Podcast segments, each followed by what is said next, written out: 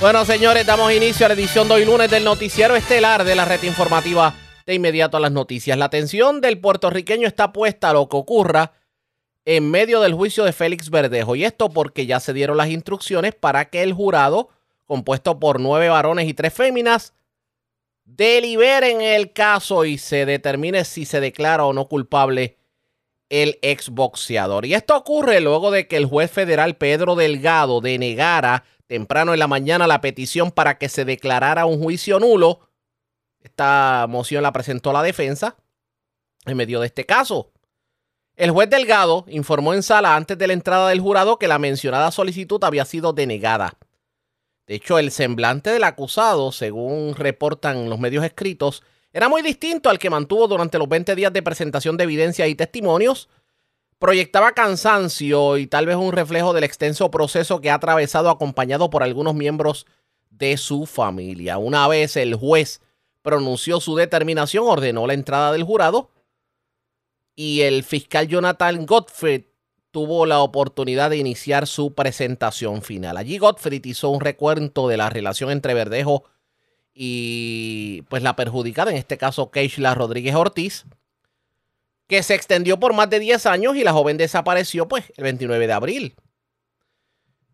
Y pues insistió el Ministerio Público en que se había demostrado en efecto que todo había sido un plan concertado precisamente por parte de Verdejo para darle muerte a esta joven.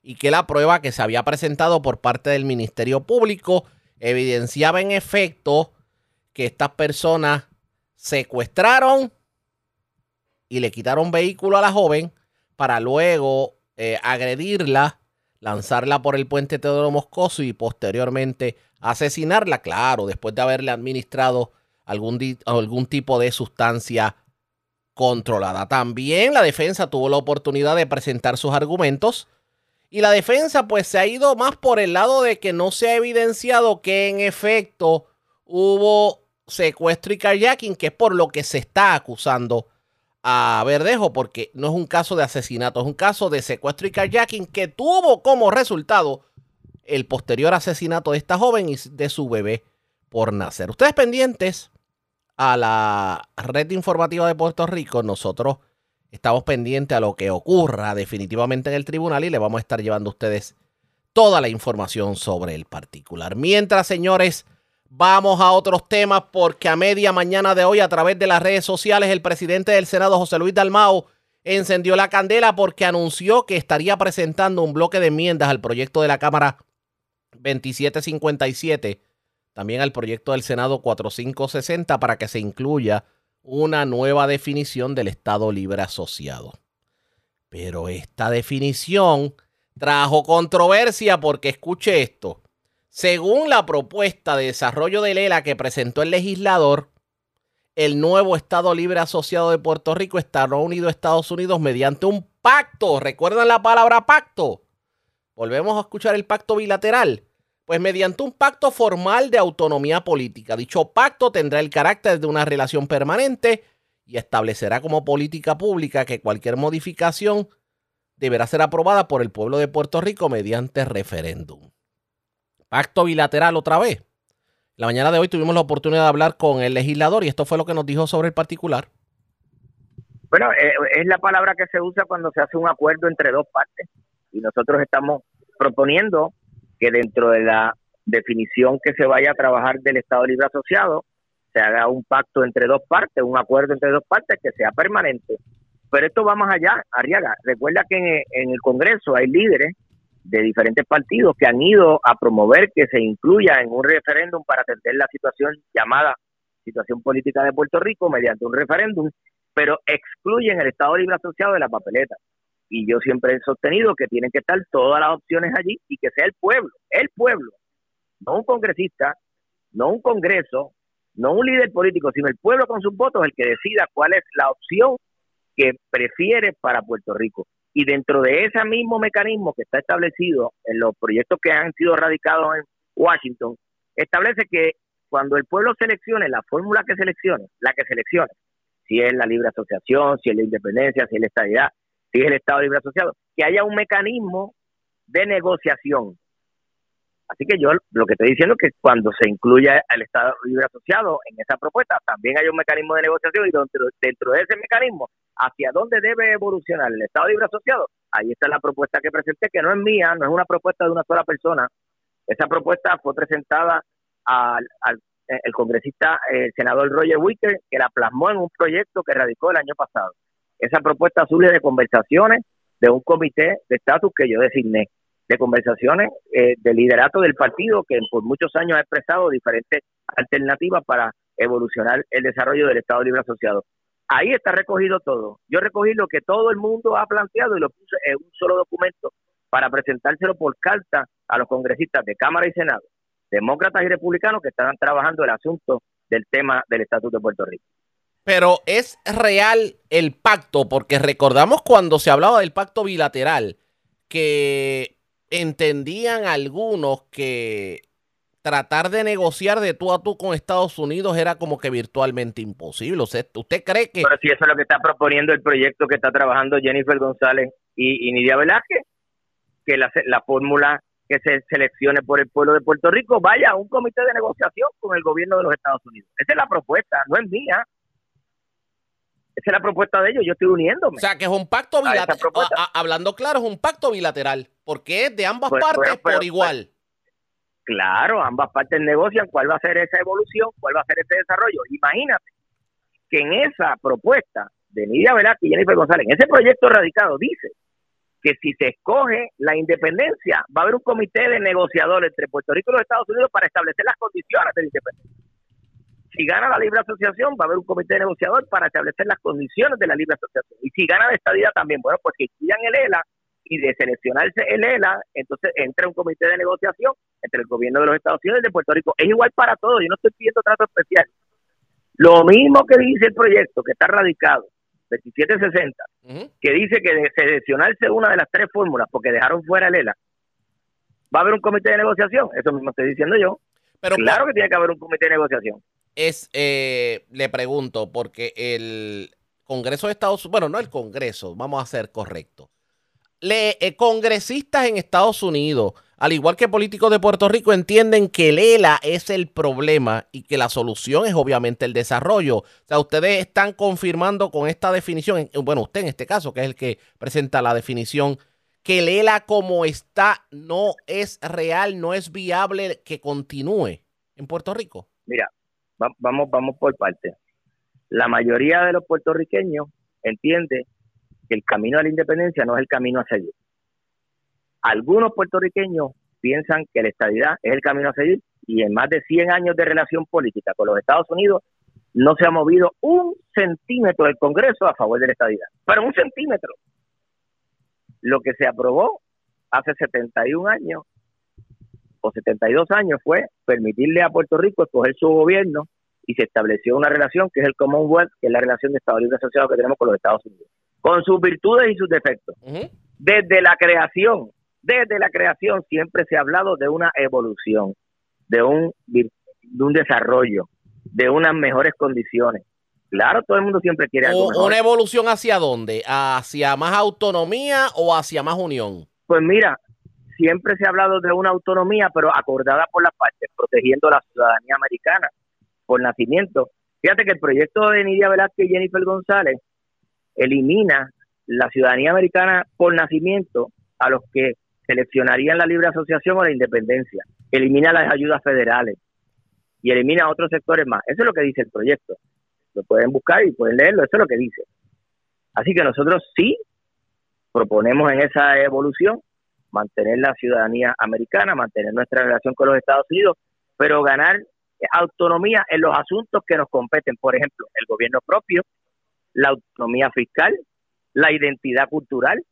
Esas son cosas que nosotros como una nación caribeña, porque somos del Caribe, no estamos en el mainland unidos allá, tenemos distintas a los Estados Unidos. Pero hemos podido convivir con esa relación por más de 70 años. Mira lo que dice Tomás Rivera Chatz en la mañana de hoy.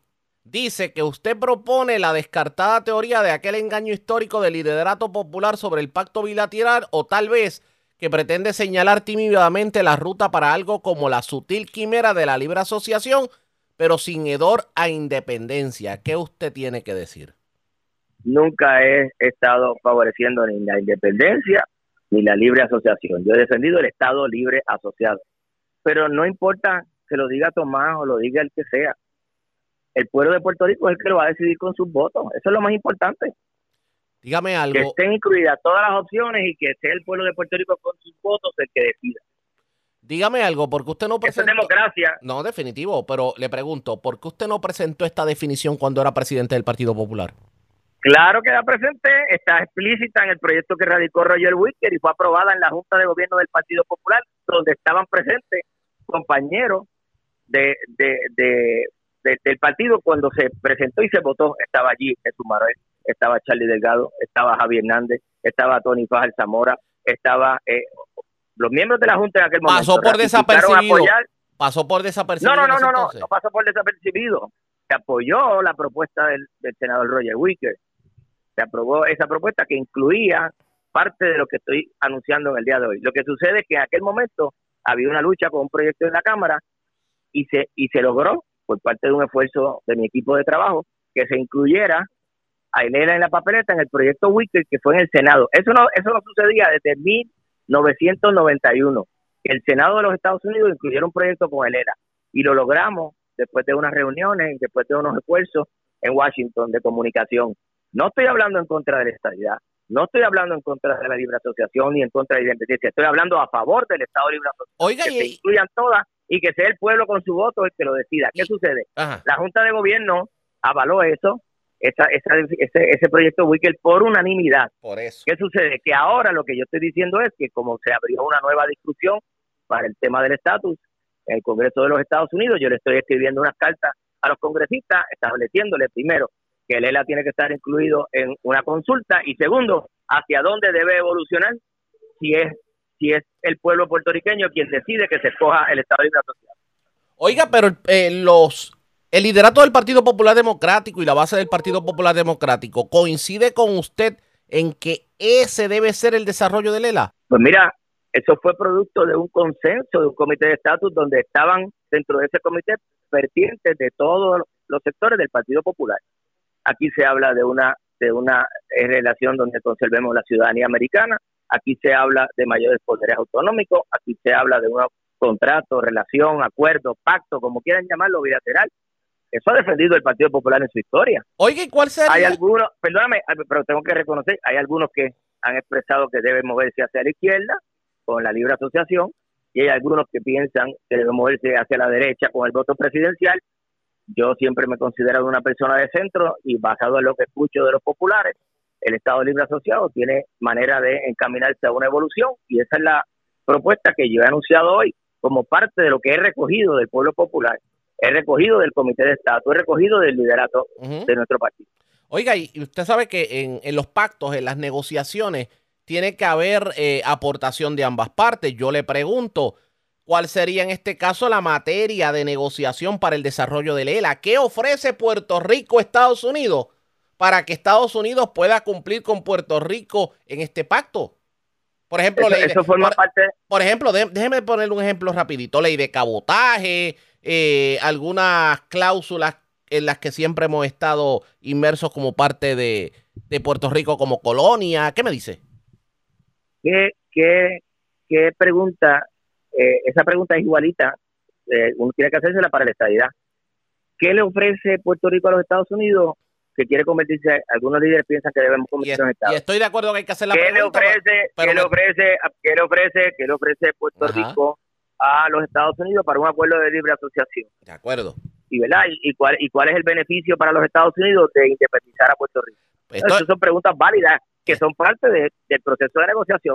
Estoy de acuerdo, pero como el que tengo en estos momentos en entrevistas a usted, pues le pregunto en el caso del Estado Libre Asociado. Forma, parte de los acuerdos que se van a lograr en el momento en que se siente a la mesa de negociación para un lado y para otro. ¿Y Puerto Rico puede negociar de tú a tú con Estados Unidos? No se trata solamente de negociar de tú a tú con los Estados Unidos, se trata de que si Estados Unidos en el Congreso se aprueba una ley para que Puerto Rico tome decisiones sobre su futuro político, tiene que estar incluida la participación de los puertorriqueños. Nada más faltaba que fuera unilateral. Mañana es la, actividad del Estado Libre Asociado en Aguada. Hoy, hoy sí, hoy a las 10 de la mañana en mis redes sociales yo estaré ofreciendo un mensaje donde doy todos los detalles de lo que estoy hablando contigo ahora.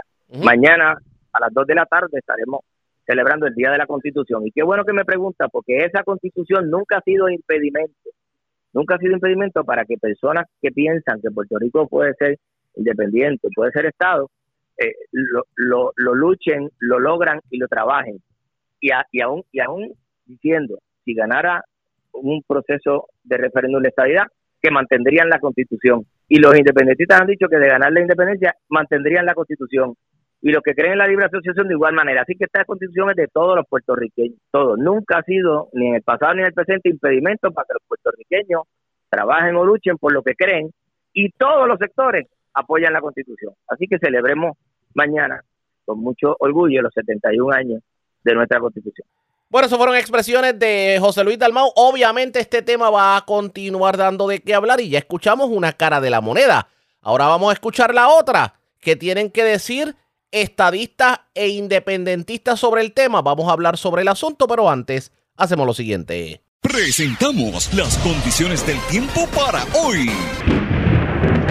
Hoy lunes, condiciones calientes, pero con cielos seminublados prevalecerán toda la tarde. Los efectos locales, la brisa marina y el calentamiento excesivo resultará en el desarrollo de algunos aguaceros por la tarde en partes del oeste y sección interior de Puerto Rico. También pueden ser posibles algunos chubascos rápidos desde la zona del Yunque al área metropolitana de San Juan. En el mar, la alta presión superficial sobre el Atlántico Central continuará promoviendo un flujo de viento moderado a localmente fresco del este-sureste a través de las aguas locales. Dicho esto, se espera oleaje de hasta 5 pies con vientos de hasta 20 nudos a través de las aguas de alta mar y el Atlántico. Hay advertencia para pequeñas embarcaciones.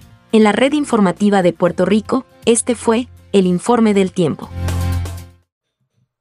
La red le informa. Señores, regresamos a la red le informa, el noticiero estelar de la red informativa. Gracias por compartir con nosotros. Analicemos esto del pacto bilateral que nuevamente resurge con esta propuesta que presentó hoy el expresidente del Partido Popular Democrático, José Luis Dalmau. Vamos a la otra cara de la moneda, diálogo a esta hora de la tarde con el presidente del nuevo movimiento estadista, José Julio Díaz. Díaz, buenas tardes. Gracias por compartir con nosotros. Buenas tardes, este, Arriaga, aquí a tus órdenes. Y gracias por compartir con nosotros. Oiga, a mí me parece que este perro como que nos mordió anteriormente, esto del pacto bilateral, ¿no le parece? Mira, este, es, que son, son inventos que tiene, que tiene que hacer el Partido Popular eh, periódicamente, cada cinco, seis o siete años, para tratar de aparentar que está diciendo algo nuevo, que algo que algo que no se sabía, algo que no que nadie tiene conocimiento.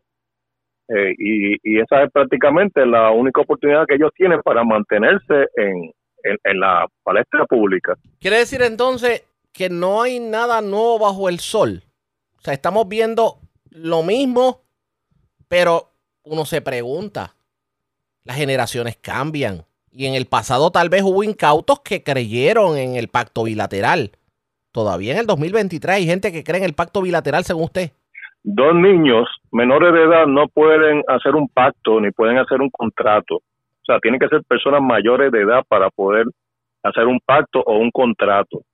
Y Puerto Rico nunca ha sido mayor de edad, o sea, nunca ha sido una, una este, un país independiente. O sea, que nunca puede, puede hacer un pacto con otra, con los Estados Unidos. Mire, mire lo que me trae, perdone que le interrumpa, pero es que me acaba de traer algo bien interesante. Puerto Rico no ha sido país independiente para poder hacer un pacto. Quiere decir entonces que para que un pacto de tú a tú con Estados Unidos se dé, Puerto Rico tiene que ser libre y soberano primero. ¿De eso que estamos hablando? Bueno, soberano.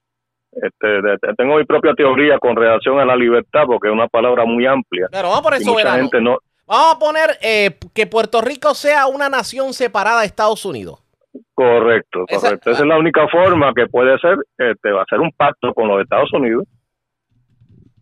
que, se puede hacer simultáneamente, eso es cierto sí, se puede hacer simultáneamente, pero tú tienes que eh, reconocer que eres una nación eh, aparte y separada de los Estados Unidos para hacer un pacto con Estados Unidos. Y de la misma forma que, por ejemplo, si nosotros caemos en que seamos una nación eh, soberana, un país independiente, eso, Estados Unidos no está obligado necesariamente a aceptar el pacto.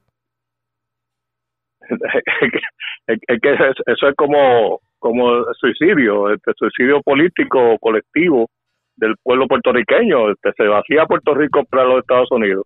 Puerto Rico jamás va a ser una nación este, aparte y separada de los Estados Unidos, porque está, el, pueblo de Puerto Rico ha demostrado una y otra vez a través de las décadas y de los siglos que no quiere ser independiente, que quiere ser parte de los Estados Unidos de América.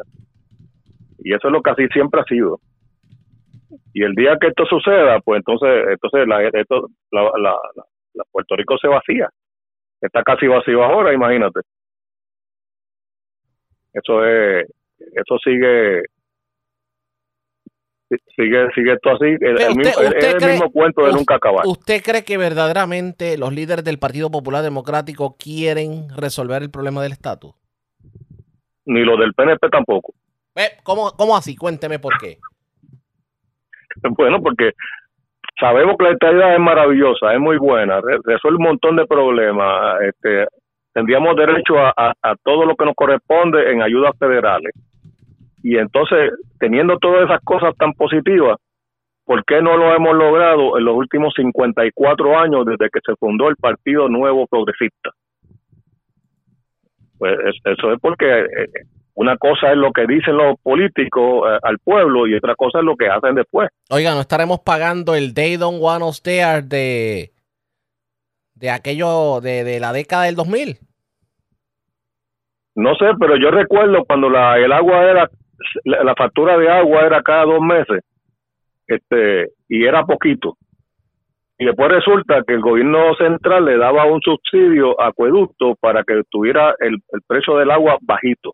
Y eso no nos lo dicen.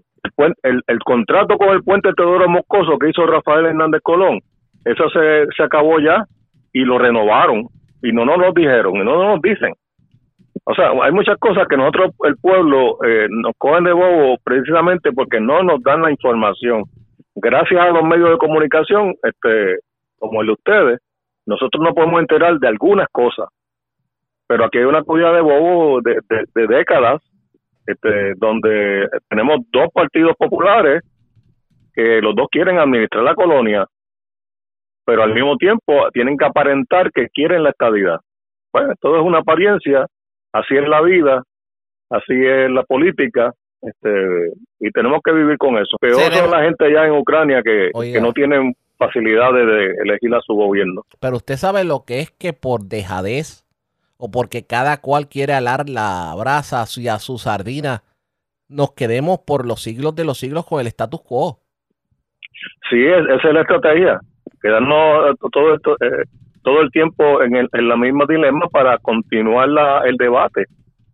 Imagínate, la, estadidad para muchos puertorriqueños es una ilusión. ¿Qué pasa si tú logras la estadidad? Se acaba la ilusión, ya no hay más ilusión que hacer cada cuatro años. Y, y, y esa es parte del, negocio, esa es parte de, de la estrategia. Y entonces cuando uno sabe que dentro en las escuelas públicas de Puerto Rico está prohibido fíjate la, fíjate la palabra que uso, prohibido usar inglés para enseñar, y que el PNP está de a favor de eso y está de acuerdo con eso, pues tú sabes, uno dice, bueno, pero aquí, aquí no quieren no quieren la estadidad porque no quieren la no quieren integrarse. Y si se quieren integrar, se integran como una como una un país aparte, o sea, juntos pero no revueltos. Y eso no es así, o sea, tú, quieres que tienes que querer la nación americana para ser estadista. Si no, pues tú eres PNP. Y tú lo que quieres es pues, que el PNP gane. Y esa es la estabilidad para ti o para el que sea. Pero los que queremos la nación americana, que es nuestra nación, y queremos nuestra bandera americana y queremos el idioma inglés, pues e, eso eh, tenemos que estar en desacuerdo con esa política pública eh, que estableció el Partido Nuevo Progresista desde que se fundó en el 68 hasta el día de hoy. ¿El PNP dejó de ser un partido estadista? Es que yo creo que nunca lo fue. Pero, ¿y qué van a hacer los estadistas de ahora en adelante? Porque no hay otra colectividad que los represente. Porque si se forma una nueva colectividad, lo destruyen.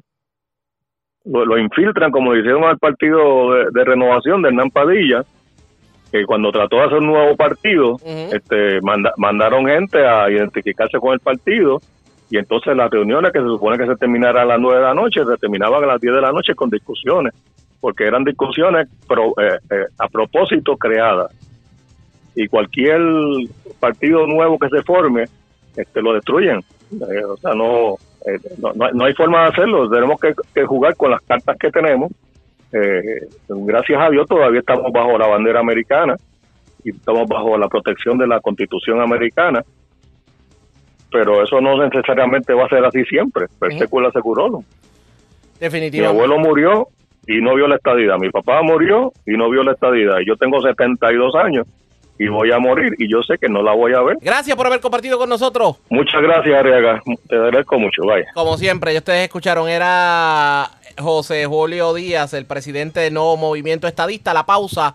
Cuando regresemos, el gobierno federal avala la descentralización del Departamento de Educación. Ahora la pregunta es, ¿esto pudiera abrir la puerta a la privatización por sectores del departamento? Hablamos de eso luego de la pausa, regresamos en breve. La red le informa. Señores, regresamos a la red le informa. Somos el noticiero estelar de la red informativa de Puerto Rico. Gracias por compartir con nosotros. Cuando Eliezer Ramos Párez renunció como secretario de Educación y se dio lo de Ángel Toledo, se, dio lo de la nueva secretaria de Educación, cuando estábamos discutiendo ese asunto, una de las principales preocupaciones que se trajo fue el regreso a clase y cómo se afectaba. Pues a juicio del principal asesor del secretario de Educación Federal Miguel Cardona, hablamos de Crisoto, lo único que va a evitar que haya algún tipo de problema con pues, los procesos en las aulas es que en efecto se materialice la propuesta de descentralizar el Departamento de Educación. De hecho, él vio la propuesta del gobierno como una positiva. En entrevista con Ayola Vidella de Metro, vamos a escuchar lo que dijo este funcionario federal. Hablamos de Cris Soto. Sí, bueno, eh, quiero regresar al compromiso que, que, dio el secretario Cardona en mayo, eh, hablando de, la descentralización de las escuelas y abajo de eso eh, también comprometió para, para, lograr dos metas, ¿verdad? Y, y una de, de, esas metas fue el inicio escolar eh, para este año y también unas pantallas, dashboards, lo digo, de información sobre los fondos federales que están llegando a Puerto Rico. Y, ya, como usted, ustedes vieron, la semana pasada lanzamos esos dashboards para cumplir con, con esa meta y dar más transparencia.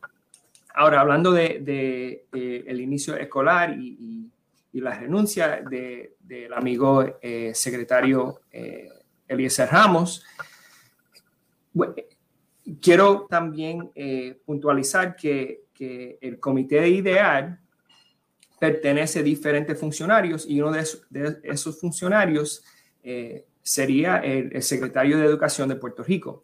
Así que el equipo todavía estamos enfocados en, un eh, inicio de escolar exitoso y sabemos que, eh, esos eventos han impactado eh, este inicio, pero a la misma vez todavía estamos enfocados. Y yo digo también que esto es un ejemplo por qué necesitamos la descentralización en Puerto Rico. Y te, eh, te, doy un ejemplo. Por ejemplo, en cualquier estado, en cualquier jurisdicción, una renuncia así o, el cambio de, diferentes funcionarios a nivel estatal normalmente no afecta las operaciones eh, en las áreas locales, ¿verdad? En las jurisdicciones locales. Así que es por ende que, deberíamos estar enfocados, seguir eh, en marcha con, con, la descentralización. Precisamente eh, la segunda pregunta que tenía era sobre la descentralización. El secretario Cardona estuvo en Puerto Rico para anunciar este proyecto. Entiendo que el verano era el periodo para eh, las consultas a la comunidad, a los maestros, a los directores. ¿Cuál es la expectativa del de, el Departamento de Educación Federal sobre la fase de implementación de este proyecto? Bueno, gracias por la pregunta y, y como, como han mencionado, eh, hemos tenido uh, nueve, eh, nueve eh, conversatorios alrededor de la isla y vamos a estar en, en, Vieques este sábado escuchando del país, como, como mencionó el secretario en, en ese anuncio en mayo. eh, este plan de, implementación de la descentralización va a tener eh, el insumo y, el input del, pueblo, ¿verdad? por eso estamos haciendo estos conversatorios, también hemos tenido talleres con expertos y vamos, estamos cogiendo toda esa información para finalizar este plan también tenemos una encuesta que, tenemos más de, de 5 miles eh, eh, responses, respuestas, y, vamos a lanzar eh, un informe de, esa encuesta la semana que viene. Así que estamos bien enfocados, trabajando duro para que para este plan salga en, en, las 90 días, que, que fue el compromiso del gobernador y, y también el secretario. Eh, pero también, si me puedes repetir eh, la pregunta. Sí, ¿cuándo estarían viendo ya una fase ¿verdad? de implementación? Me dice que la próxima semana van a tener el informe de la encuesta, eh, ya culminaría ese proceso de consultas. ¿Cuándo veremos ya entonces la implementación del, del proceso? Sí, entonces estamos llegando a un punto donde vamos a tener como un informe, un borrador que hemos escuchado durante estos conversatorios y también eh, eh, la entrega del plan que, viene al final de agosto. Y después de, de, esa fecha, entonces empezamos con la implementación, ¿verdad? Y, y esos detalles van a estar eh, dentro del plan. Perfecto. Yo le había preguntado al pasado secretario de Educación, el licenciado Párez, esto, los Local Education Agencies, los LEA, eh, ¿podrían ser administrados por organizaciones no gubernamentales? Bueno, entiendo que, que en este momento eh, es posible, por ejemplo, eh, dentro de Ley 85, la ley de Puerto Rico, que es esa, que es, es, esa oportunidad existe ya. Entonces, no deberíamos hacer algunos cambios para, que, para, facilitar, eh, esos cambios. Eh, pero lo que estamos hablando eh, específicamente alrededor de, la descentralización, es importante que, como mencionó el, secretario, que estamos implementando las cosas que hemos escuchado durante este proceso. Y eso es despolitizar el sistema. Número dos, que, que, que haya transparencia y estamos en marcha eh, cumpliendo con eso you know, al principio con, con, las pantallas, los dashboards. Y también para que, que sea más ágil, eh, que los directores y maestros pueden hacer sus compras para, para, asegurar que las escuelas están listas para el inicio de escuela y también durante la escuela para las necesidades que tengan. Entonces, em, por eso, eh, you know, so, las cosas que hemos escuchado son esos puntos eh, importantes, you know, hablando de compras, hablando de la gobernanza de un sistema como un LEA que, que mencionaste y también eh, la despolitización del sistema. Ok.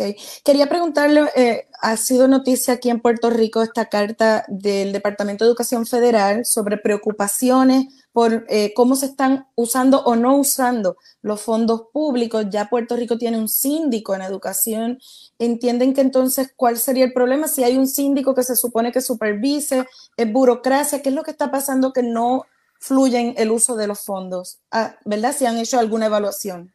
Sí, bueno, lamentablemente... Eh eh, hay personas que, estaban usando esa carta eh, para, para traer más problemas a, a, la conversación, ¿verdad? Porque esa carta es algo normal que enviamos cada año porque Puerto Rico está abajo de un síndico. Así que esa carta no fue eh, impulsado por alguna razón. Eso es normal. Y, ustedes vieron la fecha. Tenemos que enviar esa carta al principio de, julio para, para iniciar el, año fiscal, ¿verdad?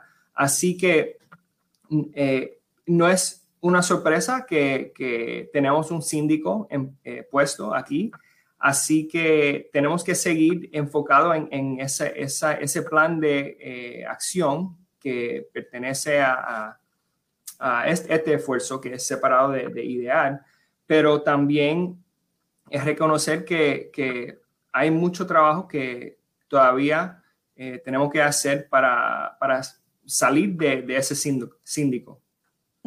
Eh, nosotros estuvimos publicando antes de la carta, ¿no? Eh, viendo las estadísticas que tiene el Departamento de Educación Federal en su portal, que en los fondos ESER para la segunda fase, en el caso de Puerto Rico, que vencerían en septiembre, solo eh, no se ha utilizado todavía el 47% de la primera fase Hubo una prórroga que venció en, junio, 30 de junio pasado. Se está pidiendo otra extensión. ¿Hay espacio para seguir dando extensiones al gobierno de Puerto Rico para el uso de esos fondos o ya hay que utilizar esos fondos?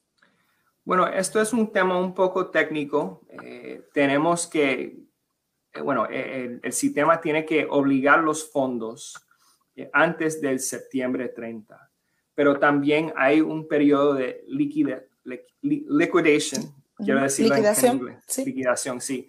Entonces, y tienen 120 días después de la obligación y también si, si necesitarán eh, más tiempo después de la liquidación, hay oportunidad de, pedirlo. Pero lo más importante es obligar los fondos antes de, esa fecha. Eh, sobre esos fondos, eh, un informe de la consultora Education Resources Resource Strategies, concluyó que en los distritos donde hay mayores niveles de pobreza, y esos fondos han sido un impacto importante en los presupuestos, cuando llegue septiembre del 2024, podría haber un, ¿verdad? ellos hablan de un cliff, de un precipicio fiscal, eh, dan unas estrategias para suavizar ese impacto. Educación Federal va a trabajar de la mano con estos distritos y Puerto Rico cualificaría porque tiene esos niveles de pobreza, para desarrollar estrategias que ayuden a la transición a un presupuesto que ya no sea de emergencia, sino el presupuesto regular. Sí, no, definitivamente, pero tenemos que reconocer que, que Puerto Rico no tenía eh, acceso a estos fondos para un año, ¿verdad? Porque estaban en proceso de, finalizar el, eh, el, síndico. el síndico, así que no tenían acceso y, y por eso yo doy mucho crédito al, secretario Eliezer Ramos por, eh, asegurar que los fondos de ESER 1 eh, eh, obligaron los fondos a tiempo, ¿verdad? Y, también entiendo que están en marcha para asegurar que esos fondos van a cumplir con, con esa fecha. Ahora, hablando de Fiscal Cliff, es la realidad y no solamente en Puerto Rico. Y esto es un mensaje que, traigo del secretario Cardona, que ha mencionado eh, eh, múltiples veces en público, que esto es la oportunidad de esos estados y jurisdicciones, eh, específicamente sus, um, sus, cuerpos legislativos, para, para invertir y seguir la, e, esos inviertos en la educación. ¿Verdad? Porque ya hizo eh, la parte del gobierno federal para dar estos fondos y hemos visto eh, todos los logros y, las cosas buenas que, han eh, resultado después de esos fondos que, que, estaban disponibles, pero así ahora hace tiempo para que esas legislaturas, esos cuerpos legislativos invierten, invierten en en su educación. Expresiones del principal asesor del secretario de Educación Federal, hablamos de Crisoto. Claro está, esta descentralización pudiera abrir la puerta para que obviamente estas regiones pudieran ser administradas y organizadas por grupos no gubernamentales, porque esa es una de las preocupaciones que tiene precisamente el sector magisterial sobre esto de la descentralización, de que esto sea el inicio para privatizar el sistema de educación del país. ¿Qué terminará ocurriendo? Ustedes pendientes a la red informativa. La red Cuando regresemos, vamos a noticias del ámbito policíaco, entre las que tenemos que destacar, señores. Más de cuatro personas fallecieron en accidentes de tránsito este fin de semana. Para que ustedes tengan una idea, fallecieron personas en accidentes en Las Piedras, en Guayama, en Aguada y en Patillas. También otras personas resultaron eh, heridas en medio de otros accidentes ocurridos en el país. Varias personas asesinadas y ocupación de droga en varios sectores de Puerto Rico. En lo próximo, regresamos en breve. La red le informa. Señores, regresamos a la red le informa. Somos el noticiero estelar de la red informativa de Puerto Rico, edición de hoy lunes. Gracias por compartir con nosotros. Vamos a noticias del ámbito policíaco. Tres personas murieron en el sureste en accidentes de tránsito. Dos murieron en patillas. Una murió, una persona murió en Guayama. Este fue un accidente con motora. Hablamos de estos incidentes ocurridos en el sureste de Puerto Rico con Yachira Velázquez, oficial de prensa de la policía en Guayama. Saludos, buenas tardes. Buenas tardes. Hoy les brindaremos el resumen de las novedades reportadas para el fin de semana del 21 al 23 de julio en nuestra área policíaca de Guayama. Se reportó en Patillas un accidente de carácter grave que fue reportado el viernes a las 8 y 5 de la noche. Hecho ocurrido en la carretera 799, kilómetro 0.5 en el municipio de Patillas. Según la información preliminar, mientras la conductora del vehículo Toyota Corolla de color oro identificado como Clarangeli Lebrón Casiano, de 21 años, transitaba en la carretera 799 y al llegar al kilómetro 0.5 del barrio La Línea en Patilla, esta no tomó las debidas precauciones y realizó un viraje indebido hacia la izquierda, no cediendo el paso. Por tal descuido y negligencia, fue impactada en la parte izquierda central de su vehículo. Debido al impacto, tuvo una fractura en la costilla derecha y fractura expuesta en el fémur derecho e izquierdo. La conductora fue atendida por paramédicos quienes la transportaron hacia el hospital Menonita de Guayama y fue referida al centro médico de Río Piedra en condición crítica, donde falleció posteriormente. Por otra parte, en Patilla se reportó un accidente de auto con motociclista de carácter fatal ocurrido a las 5 y 30 de, la, de horas de la tarde del sábado en la carretera 184, kilómetro 12.9 en el municipio de Patilla. Se informó que el conductor de una motora, identificado como Salvador Valentín, de 40 años, residente de la urbanización Parque Gabriel de Salinas, conducía por el lugar antes mencionado cuando éste se desvió hacia la derecha sobre la gravilla, la cual perdió el dominó y control de la motora, impactando la barrera de metal. Debido a estos hechos, la víctima recibió traumas de carácter grave, falleciendo en el acto a causa de las heridas recibidas. Y por último, un accidente de carácter fatal, gitanrón, con motociclistas fue reportado a eso de las 6 y 44 de la tarde de ayer domingo. Hechos ocurridos en el ramar intersección 54 que ubica en la urbanización Costa Azul en Guayama. Según la información preliminar, mientras el conductor del vehículo Ford transitaba por el lugar antes mencionado y al llegar al kilómetro 3.7 impactó con la parte derecha lateral izquierda a la motora de color anaranjada, la cual era conducida por la joven Joely Beth Martínez Flores, de 33 años de edad. El hombre abandonó el lugar sin dejar datos algunos. Debido al impacto, Martínez Flores resultó con heridas de gravedad, siendo transportada por paramédicos municipales hacia la sala de emergencia de Hospital Menonita de Guayama, donde posteriormente falleció mientras recibía asistencia médica. El agente Federico Colón del negociado de la Policía de Puerto Rico, adscrito a la División de Homicidio del Cuerpo de Investigaciones Criminales de Guayama, en unión a la fiscal Michael Martínez, se hicieron cargo de la pesquisa. Estos casos están siendo investigados por agentes del Cuerpo de Investigaciones Criminales de Guayama.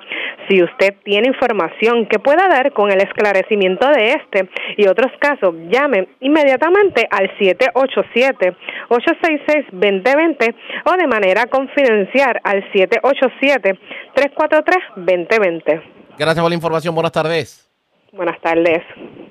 Gracias, era Yachira Velázquez, oficial de prensa de la policía en Guayama y del sureste. Vamos al noroeste de Puerto Rico porque otra persona murió este fin de semana en un accidente ocurrido en la carretera 403, intersección con la 416. Esto es el barrio Laguna de Aguada. La información la tiene Juan Bautista, ya la oficial de prensa de la policía en Aguadilla. Saludos, buenas tardes. Saludos, buenas tardes para ti, Diego, buenas tardes para el público Radio Escucha. Como mencionaste, eh, la División de Patrulla de Carretera de Aguadilla, escrita al negociado de la Policía de Puerto Rico, investiga este accidente se trata uno de carácter fatal con objeto fijo. Fue reportado a eso de las 2 y 35 de la tarde de ayer en la intersección de las carreteras 403 y 416 en jurisdicción del barrio Lagunas en Aguada.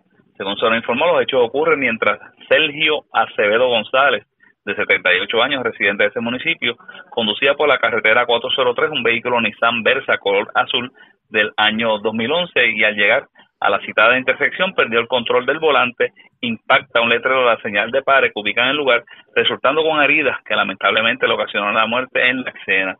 El agente Alexander Morales, supervisado por el sargento Jonathan Avilés, en unión a la fiscal Milagro Rutín, acudieron al lugar haciéndose cargo del debido proceso investigativo. Gracias, era Juan Bautista ya, el oficial de prensa de la policía en Aguadilla, de la zona noroeste. Vamos a la zona central de Puerto Rico. En condición de cuidado se encuentra un motociclista que se vio involucrado en un accidente de tránsito ocurrido el pasado viernes.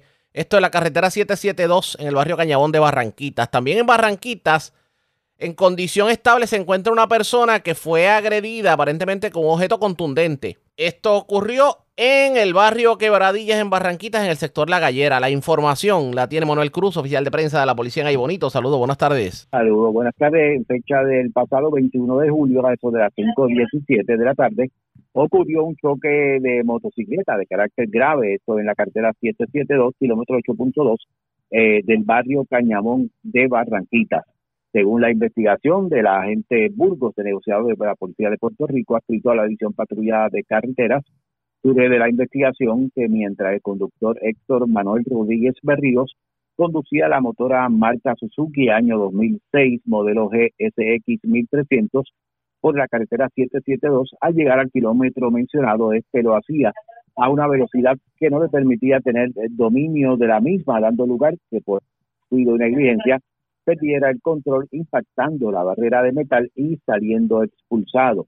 Este fue transportado al Hospital Menonita de Aybonito por paramédicos estatales, donde el doctor Valentín diagnosticó trauma facial lado derecho, trauma severo en la cabeza y traumas en diferentes partes del cuerpo, por lo que fue eh, su condición fue descrita como delicada.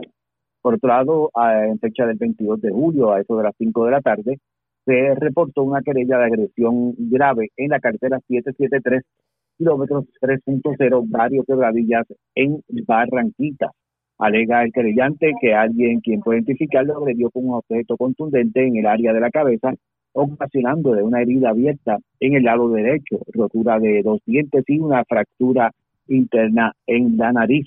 Este fue transportado al Hospital SIN de Barranquita, donde la doctora Aixa Soto diagnosticó lo anterior. Caso referido al aparento Eva Hernández Rodríguez de la División de Agresiones del Cuerpo de Investigaciones Criminales de Ahí Bonito para la debida investigación. Gracias por la información. Buenas tardes. Buenas tardes. Gracias, era Manuel Cruz, oficial de prensa de la policía en Mayagüez y del oeste. Vamos a la zona de la montaña y a la zona norte de Puerto Rico.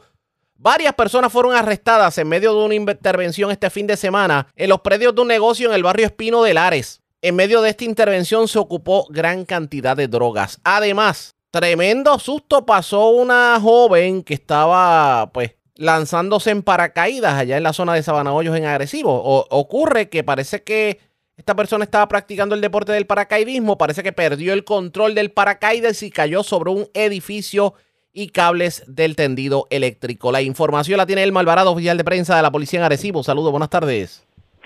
Sí, buenas tardes. Agentes del negociado de la Policía de Puerto Rico ha escrito a la División de Drogas, Narcóticos y Armas Ilegales de Utuado y Arecibo en colaboración con el personal de inteligencia, vehículos hurtados, patrullas de carretera, realizaron un plan de trabajo de vigilancia y arresto en los predios de un negocio en el barrio Espino del pueblo de Lares. Como resultado del mismo se logró el arresto de seis personas y se ocupó gran cantidad de sustancias controladas y tres vehículos. Estos casos serían eh, consultados o se consultaron con la fiscal Mayra Morales de la Fiscalía de Utuado, quien ordenó citar para una fecha posterior. También tenemos que agentes del negociado de la policía adscrito al precinto de Sabana Hoyos de Arecibo fueron alertados a través del sistema de emergencias 911 sobre un incidente de caída de paracaidista. Hecho ocurrido en la carretera número 2 en el barrio Santana de Arecibo en la mañana de ayer, esto en el aeropuerto Antonio Neri Guarbe. Según se informó, una mujer de 35 años, residente de Río Grande, se encontraba practicando el deporte del paracaidismo en el mencionado lugar. Esta pierde el control del paracaídas y cayó sobre un edificio y sobre el tendido eléctrico. La misma resultó con heridas y traumas, fue atendida por paramédicos de emergencia médica estatal y, y transportada en ambulancia aérea al Centro Médico de Río Piedras en condición estable. La agente Wanda Sánchez Román del precinto de Sabana Hoyos investigó preliminarmente o tuvo a cargo la investigación bajo la supervisión del sargento Edgardo Pérez Talavera. Esa es la información que tenemos hasta el momento. Que tengan todos buenas tardes. Y buenas tardes para usted también. Gracias, era Elma Alvarado, oficial de prensa de la policía en Arecibo, de la zona norte, vamos al sur de Puerto Rico, porque las autoridades radicaron cargos criminales contra un joven de 20 años por el asesinato de un septuagenario ocurrido el pasado sábado en el edificio 3 del residencial Rincón Taíno de Santa Isabel. Además, vivo de milagro se encuentra un hombre que fue herido de bala en un hecho ocurrido frente al residencial Efraín Suárez Negrón en Villalba. También un vehículo, eh, la policía investiga un incidente en donde un vehículo pues resultó incendiado. Aparentemente se presume mano criminal. Esto ocurrió en el sur de Puerto Rico. Y es Ramón González, oficial de prensa de la policía en Ponce, quien nos tiene detalles en vivo. Saludos, buenas tardes. Sí, muy buenas tardes a todos. Cargos criminales por asesinato en primer grado y violación a la ley de armas fueron radicados durante la tarde de ayer domingo en el Tribunal de Ponce contra Félix Luis González Martínez, de 20 años, por hechos ocurridos en la mañana del sábado 22 de julio del 2023 en el edificio 3 de residencial Rincón Taíno en Santa Isabel. Surge de la investigación que González Martínez llegó hasta el mencionado lugar sostuvo una, una discusión con el ociso Estanislao Colón Albino, de 71 años, y utilizando un arma blanca, lo agredió en el área de la espalda, el cual falleció debido a las heridas recibidas en la escena. El arresto e investigación estuvo a cargo del agente Joel Martínez, quien a su vez consultó con la fiscal Vanessa Bello Martínez, la cual llevó y radicó cargos por los artículos 93A de asesinato en primer grado, artículo 285, destrucción de pruebas, y artículo 6.06, violación a la ley de armas. El imputado fue llevado ante la presencia de la juez Mayra Peña Santiago, quien luego de escuchar las pruebas presentadas determinó causa probable por todos los cargos. Esto contra González Martínez, señalando una fianza total de 1.500 dólares, la cual no prestó siendo ingresado a la institución correccional Sargento Pedro Rodríguez Mateo en Ponce. Y hechos ocurridos en el pueblo de Villalba. Agentes del negociado de la Policía de Puerto Rico, adscritos al distrito de Villalba, investigaron en horas de la madrugada de hoy, lunes, un incidente de disparos en la carretera 149 frente a residencial Efraín Suárez Negrón en Villalba. Según la información preliminar, una llamada a través del sistema de emergencia 911 alertó a la policía sobre la situación. Al llegar los patrulleros al lugar, encontraron un vehículo de motor Nissan modelo Pathfinder color gris, abandonado frente al mencionado lugar, el cual presentaba impactos de bala. Posteriormente, un hombre de 33 años llegó herido de bala al hospital Menonita de Ponce, transportado en un vehículo privado, atendido por el médico de turno, diagnosticando que éste se encuentra en condición de cuidado debido a la gravedad de las heridas sufridas. Este caso fue referido a la agente Daisy González del Cuerpo de Investigaciones Criminales, la que continuará con la investigación. Gracias por la información. Buenas tardes. Buenas tardes. Era Ramón González, oficial de prensa de la policía en Ponce. Más noticias del ámbito policial con nuestra segunda hora de programación. Pero señores, esta hora de la tarde hacemos lo siguiente. La red le informa. Nos vamos a una pausa, identificamos nuestra cadena de emisoras en todo Puerto Rico y regresamos con más en esta edición de hoy lunes del noticiero estelar de la red informativa.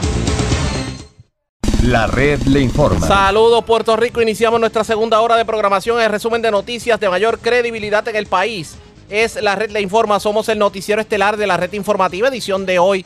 Lunes 24 de julio vamos a continuar pasando revistas sobre lo más importante acontecido y lo hacemos a través de las emisoras que forman parte de la red que son Cumbre, Éxitos 1530, El 1480, X61, Radio Grito y Red 93, www.redinformativa.net. Señores, las noticias ahora. Las noticias. La red le informa. Y estas son las informaciones más importantes en la red le informa para hoy, lunes 24 de julio, pendiente el pueblo al veredicto del jurado en el caso de Félix Verdejo. Hoy se dieron en sala los argumentos finales.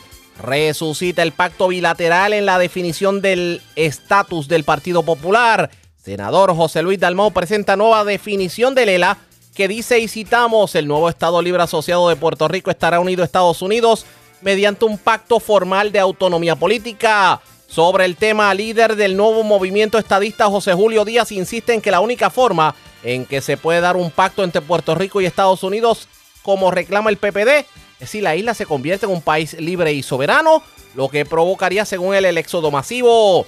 Departamento de Educación Federal avala descentralización del sistema de educación pública. Escuche esto, fallecieron varias personas este fin de semana en accidentes por separado en Las Piedras, Guayama, Aguada y Patillas. Sobre el tema, el director ejecutivo de la Comisión para la Seguridad en el Tránsito levanta su bandera de preocupación.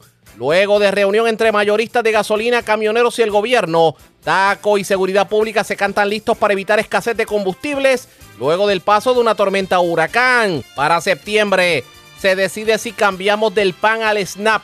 Pero la ficha del tranque, si quiere cupones, tendrá usted que trabajar.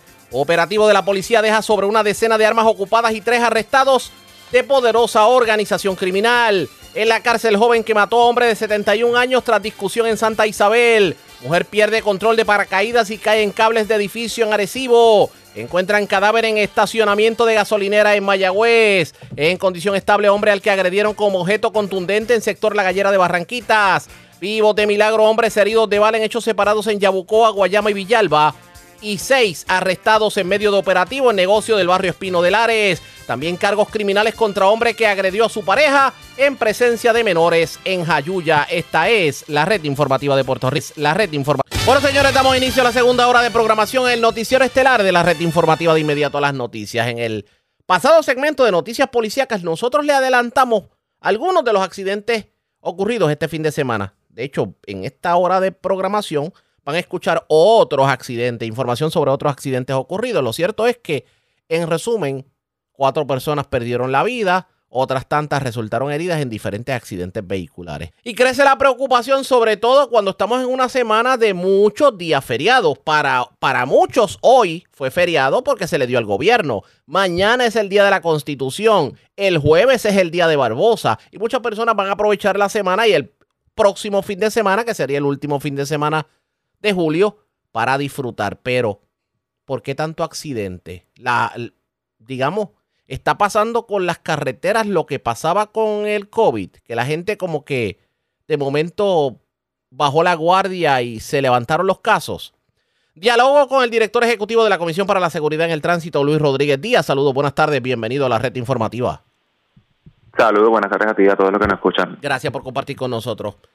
A pesar de que estamos, porque según vi las estadísticas, estamos menos, menos par de casos, no sé exactamente, estamos, estamos menos que, que el año pasado para esta misma fecha. Lo cierto es que siguen los accidentes y preocupa que uno todos los fines de semana esté reportando cuatro y cinco accidentes vehiculares. ¿Cuál es su análisis sobre esto? Pues mira, nosotros el año pasado cerramos el año con menos 61 fatalidad. Lamentablemente, pues, durante el principio de año tuvimos un pequeño aumento en las fatalidades, algo que hemos estado atendiendo desde el punto de vista de la comisión con la parte educativa que nos corresponde con nuestras campañas, con los impactos educativos, eh, creando iniciativas para poder llegar más directo a la gente con los mensajes de la comisión. Durante, de hecho, durante toda esta semana nosotros hemos estado eh, participando de diferentes actividades culturales en diferentes municipios, donde hemos, ¿verdad? nos han dado el espacio para poder llevar nuestro mensaje directamente a la ciudadanía que, participan de, esos eventos culturales, eh, que sabemos que son bien frecuentados por personas, sabemos que también consumen bebidas alcohólicas y pues es bien, importante reiterar los mensajes de seguridad vial en, este tipo de eventos, pero también eh, tenemos la, participación de la Policía de Puerto Rico, eh, de la Unidad de Tránsito específicamente y de las policías municipales, quienes participan en la aplicación de ley de cada una de las campañas de la Comisión. En el caso de la que está corriendo ahora, que es la campaña de velocidad, que tiene por tema Tienes una vida por delante, respetar los límites de velocidad, eh, pues tenemos a los, a los policías haciendo intervenciones para identificar a aquellos conductores que conducen a exceso de velocidad. Y esto es bien importante para nosotros porque ciertamente dentro de todas las fatalidades, más del 90% están relacionadas con la velocidad. Incluso dentro de ese 90%, el 65% están también relacionadas al alcohol. Así que lo que significa es que hay una correlación entre lo que son eh, las fatalidades por velocidad y alcohol, más también eh, estamos incluyendo en los impactos educativos que se están realizando orientación a los peatones, porque hemos visto incluso aún en este mismo fin de semana eh, fatalidades con, con peatón y pues eh, de hecho es el renglón donde mayor aumento hemos tenido de fatalidades en el año y tenemos nuestro compromiso y nuestro esfuerzo junto con la policía y frente a otras agencias de atacar este, este asunto para que esas fatalidades se reduzcan, eh, resaltando que es bien importante que cuando un peatón está atravesando la vía pública lo haga siempre en un cruce peatonal o un puente peatonal y siempre pendiente ¿verdad? a todo lo que está ocurriendo en la vía pública. Las campañas se están dando, la orientación se está dando, pero aún así hay personas que hacen caso omiso de estas orientaciones. Sería injusto decir que se perdió la batalla en este sentido, pero, pero sí hay una preocupación en este eh, por lo que está ocurriendo, ¿cierto? Sí, bueno, la realidad es que no, no podemos decir que no que verdad que, que, hemos perdido la batalla, verdad, o que o que pues la realidad es que eh, sí ha tenido efecto y hemos visto, por ejemplo, en el caso de los conductores ebrios, a principios de año la policía estaba arrestando sobre 200 personas por fin de semana de, por casos de embriaguez. Ahora, eh, nosotros ¿verdad? reforzamos nuestra campaña en parte, en parte de la comisión y las intervenciones que hace la policía de Puerto Rico y las policías municipales. Eh, se ha reducido significativamente, apenas 70 eh, conductores ebrios o menos eh, los fines de semana, lo que significa es que el mensaje está llegando, que las personas, pues cuando están en actividades y consumen las bebidas alcohólicas que están pasando las llaves o están tomando un mecanismo de transporte alterno. Pero es bien importante nosotros continuar, ¿verdad? Eh, reiterando ese mensaje de, de la comisión, porque eh, eh tenemos que compartir eh, las consecuencias legales y fatales que tiene el no obedecer lo que establece la ley de tránsito. Por esa razón es que en nuestra campaña del COL de este mes de julio quisimos nuevamente proyectar el testimonio de Laura, que perdió una pierna por, por un choque por, por culpa de un conductor ebrio. Y en el caso del tema de la velocidad, estamos compartiendo un anuncio de televisión donde vemos cómo eh, una niña prácticamente pierde a su papá en en un choque y ese anuncio pues se complementa también con el mensaje que, que llevamos nosotros en la comisión, la Policía de Puerto Rico y la y el comisionado de la Policía Municipal de San Juan, representación del trabajo que hacen las policías municipales. Así que yo creo que el, el, el, mensaje está llegando, pero obviamente tenemos que ser reiterativos en, en el mensaje para que no la gente no se olvide. Accidentes por exceso de velocidad, accidentes por eh, consumo de bebidas alcohólicas, ¿Qué ha pasado con los usuarios de celulares? ¿Ya han mermado los casos de personas conduciendo utilizando el celular? Sí, eh, la realidad es que eh, han, mermado bastante. Nosotros en el mes de marzo tuvimos nuestra campaña de distracción, eh, que es una campaña que de hecho la reformamos este año. Y junto con esa campaña también se, se dio la aplicación de ley. fue una campaña que los policías dieron sobre 600 boletos de, por, por distracción, pero ciertamente yo te tengo que decir que por los estudios observacionales que se hacen en la comisión, el tema de, del uso del celular eh, en, las vías públicas se ha, se ha reducido significativamente. Y ven, cuando hablamos de distracción, yo sé que muchas veces lo que pensamos en el uso solamente del celular, pero hay muchas maneras de distracción. Igual cuando una persona está eh, almorzando, comiendo, ingiriendo alimentos mientras está conduciendo, eso es una distracción, así que la policía también puede dar un boleto eh, por distracción en, ese caso.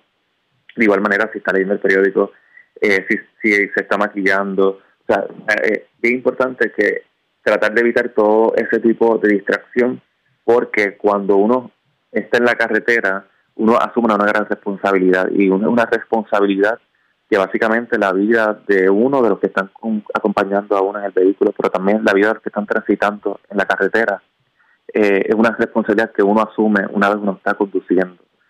Y por eso es importante no distraerse para poder, eh, en, caso de que ocurra algo inesperado, ya sea porque un vehículo al frente se detenga de momento, ya sea porque un peatón eh, cruce la carretera de momento, poder eh, tomar acción y detener el carro o, o pasarle por el lado, de manera que podamos evitar un choque y entonces que asimismo podamos evitar una fatalidad. Se me queda un tema que yo creo que es importante y es que muchos de esos accidentes se están dando en Ford Track, motoras y la utilización de este tipo de vehículos como Canam, Polaris, etcétera, etcétera. Sobre esto, ¿cuál es su análisis? Mira, en el caso de las motoras, es importante que todo el que esté conduciendo una motora tiene que tener el endoso de, parte del SESCO. El endoso se toma eh, como si fuera un, examen primero teórico y luego práctico. Y el propósito de esto es que el, el conductor pueda tener la habilidad de poder eh, controlar o nominar todo lo, todo lo que ocurre en circunstancias inesperadas. Y muchas veces, cuando vemos choques o fatalidades relacionadas a, motora, la mayoría son por velocidad, pero ha sido porque las, personas estaban conduciendo la motora en, lugares donde no conocen y van a exceso de velocidad, se encuentran de momento con, eh, ya sea por, un cruce, por un muro que no, que no sabían que estaban ahí, no pudieron maniobrar, chocan, pierden la vida y no tenían el endoso de motora. Así que ese endoso es bien importante porque además es un requisito, le va a dar unas destrezas adicionales de cómo maniobrar eh, con la motora en circunstancias inesperadas. En el caso de los Fortran, pues están prohibidos, o sea, son vehículos todoterrenos que solamente están autorizados para eh, conducirlos en lugares de terreno, de finca, pero no en las vías públicas y es porque no son seguros para, para el conductor. O sea, eh, la es que no está eh, diseñado ni preparado para, para ser utilizado en una vía pública y asimismo los mismos fabricantes de estos vehículos lo, lo, han establecido.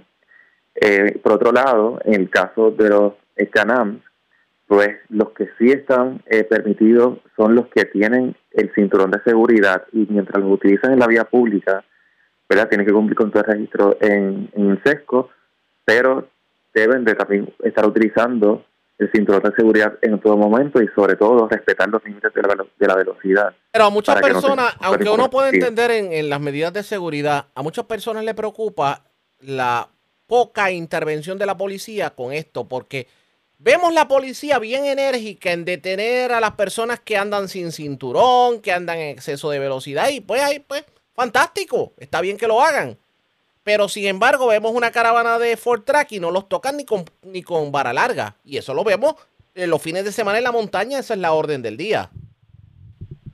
Bueno, yo sé que los policías cuando han, han eh, identificado eh, Ford Tracks en la carretera sí hacen las intervenciones. Obviamente tienen que, ¿verdad? Si son, si es una gran cantidad, pues entonces tienen que pedir eh, refuerzo, ¿verdad? Porque eh, no dos policías no pueden atender la situación si hay una corrida de de, de grandes, eh. Que participa mucha gente de Ford Track, pues pueden detener a dos personas que estén eh, corriendo Ford Track, pero los demás se le pueden ir, ¿me entiendes? Pero sí yo sé que están haciendo las intervenciones, sí yo sé que están haciendo las confiscaciones de los fuerzas cuando lo han conducido negligentemente.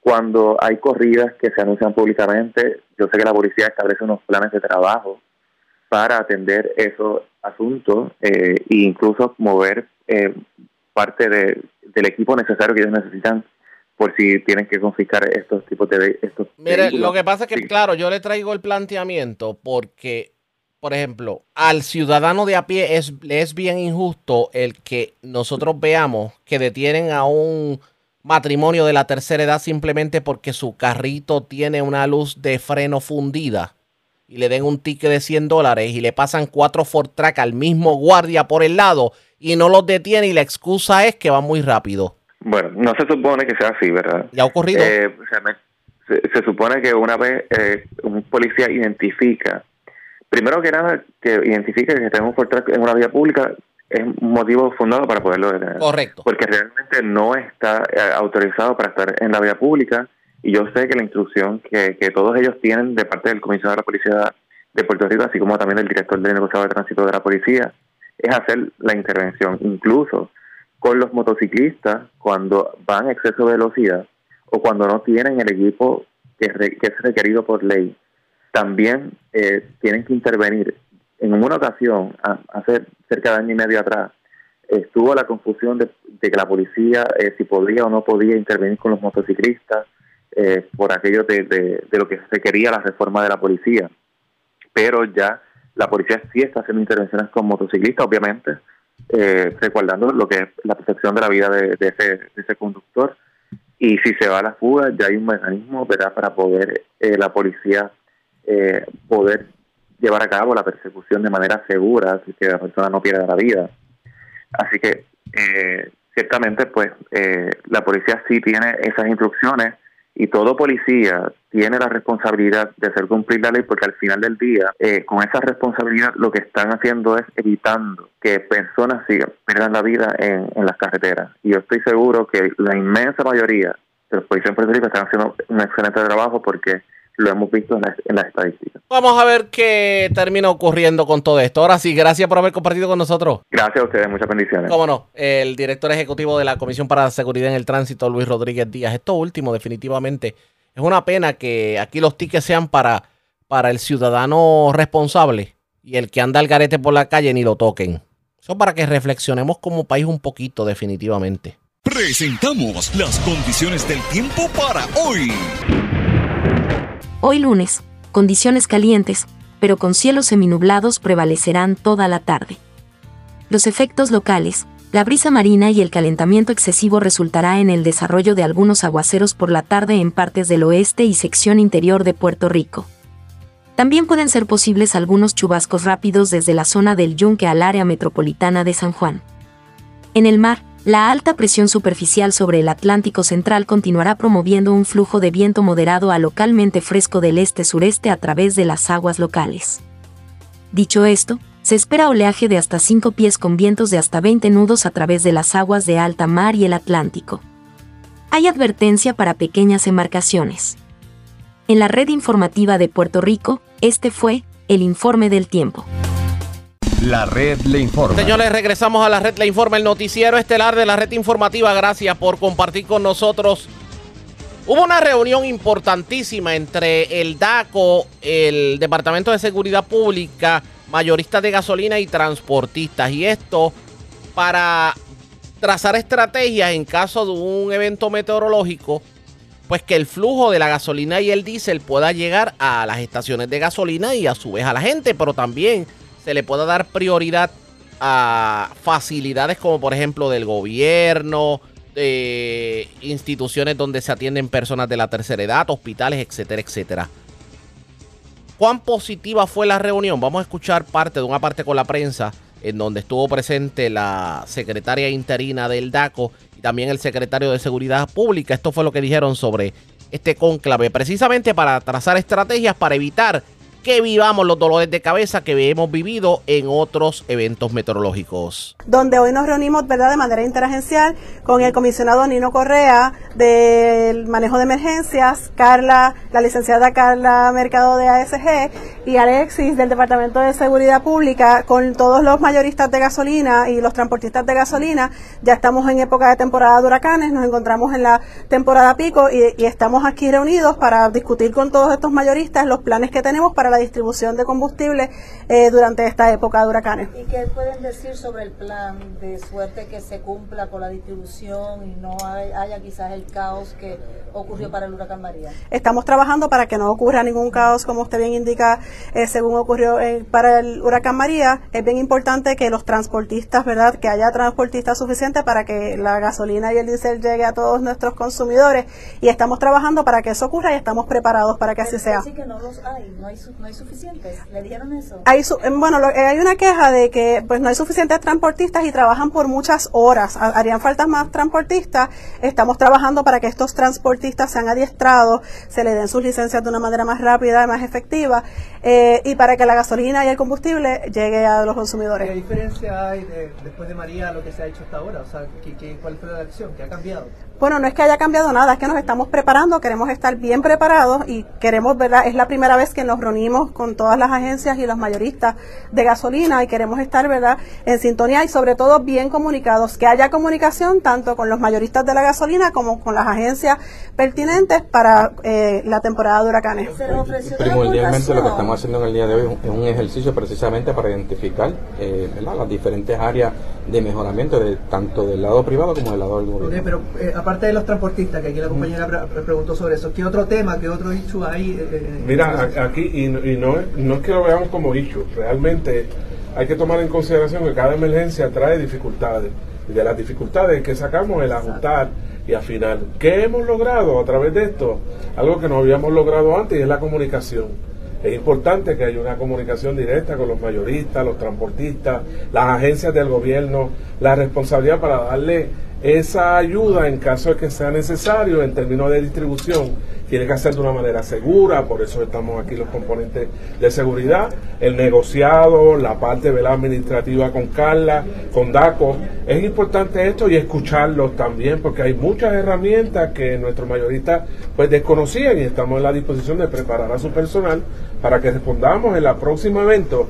Cada evento que tengamos de una situación aquí en nuestra isla viene con problemas es importante que la comunicación pues la mantengamos para que entonces podamos ejecutar de una manera más rápida, tomando en consideración precisamente lo que vivimos en María y el último evento que tuvimos con Fiona. ¿No está un poco de tiempo esta reunión porque estamos en plena temporada de huracanes? No, no, para nada. Que, ya está... No, no, para nada. ninguna eh, reunión de las que tenemos en términos del comienzo de la temporada fue ahora, pero mira, te puedo hablar de algo bien atípico que nos pasó el mismo domingo con un tornado eh, ninguna reunión que efectuemos antes de que pase un evento o pase el evento, vamos a reaccionar. Siempre ha habido una reacción de parte del gobierno en conjunto con los municipios y es importante que la gente lo reciba porque pienso que ustedes a través de los medios obviamente tenemos que darle este eh, sentido que ustedes nos ayudan muchísimo a que la gente esté más tranquila. El problema que tuvimos con Fiona, las dificultades que tuvimos con María, son las que provocan que hagamos, esta reunión. Quiero, yo quiero, yo quiero añadir en cuanto a que estamos, estemos en destiempo, el comisionado Nino Correa y esta servidora tuvimos la oportunidad de previo al primero de junio, que fue cuando comenzó la temporada de huracanes, reunirnos, coordinar por idea del comisionado. Él me sugirió que nos reuniéramos de manera interagencial en equipo para comunicarnos con todos los mayoristas de gasolina y entonces yo me fui comunicando y me fui reuniendo de manera, ¿verdad?, privada, de manera individual con cada mayorista y hoy tenemos el producto de cada una de esas reuniones y hoy lo estamos haciendo en equipo, como un solo gobierno, y estamos hoy, ¿verdad? No estamos en destiempo para nada. Hoy estamos comunicándonos con todos esos mayoristas. de seguridad se habrá o habrán, habrán solicitado algunos de ellos quizás hasta escolta, protección? ¿Pidieron qué pidieron? para, lo, para los bueno, definitivamente son parte de los procesos. Eh, cuando surgen los, los incidentes, las emergencias, pues ya las experiencias previas nos han llevado que tenemos que prepararnos precisamente para escolta por si tenemos que activar el plan de, trabajo. Pero es parte de lo que estamos llevando a cabo. Eh, nosotros Semanalmente tenemos reuniones con diferentes sectores buscando principalmente cómo enlazarnos en el, con las empresas privadas para poder eh, actuar y responder a la emergencia. En términos de los suministros, ¿se habló de ese tema también? Sí, sí, se habló. Bueno, una de las cosas más importantes es la disponibilidad de suministros, cómo se va a dividir entre la empresa privada, entre el gobierno de Puerto Rico. Y esto es una de varias reuniones que van a haber. Por mi parte yo me comprometí, ¿verdad?, a tener estas comunicaciones directas con cada mayorista para que estén disponibles, para entonces nosotros saber, ok, qué parte del suministro tienes disponible para el gobierno de Puerto Rico, qué parte tienes para la empresa privada y que la infraestructura crítica, tanto del gobierno de Puerto Rico como ¿verdad? las manejadas por la empresa privada, pues cuenten con todos los recursos necesarios durante una emergencia. O sea que ya se sabe, las cifras que tienen, ya las manejan. Bueno, las cifras son cambiantes, ¿verdad? Porque la, va cambiando, exacto, hay un consumo, hay, hay, hay la, la, cadena de suplido no depende solamente de Puerto Rico y se complica el ser una isla, pero sí ya estamos en comunicaciones y resolviendo todo lo que quede de ambas partes para poder tener eh, todos los recursos disponibles ante, ante una emergencia. ¿Cuándo es la próxima reunión? Si dijeron. No hemos terminado todavía la reunión, esto es una parte, sacamos una parte para atender a la prensa. Estaremos ahora coordinando la próxima reunión cuando entremos a, culminar la misma. El Nino, el tema de este sistema que se está viniendo hacia acá. Sí, mira, eh, ahorita como a las 11 de la mañana se reunió el Centro Nacional de Huracanes, el Servicio Nacional de Meteorología. Ellos le están monitoreando, hasta ahora lo que tenemos es que este sistema eh, se va a mantener su trayectoria, tiene una probabilidad de aumentar a una depresión.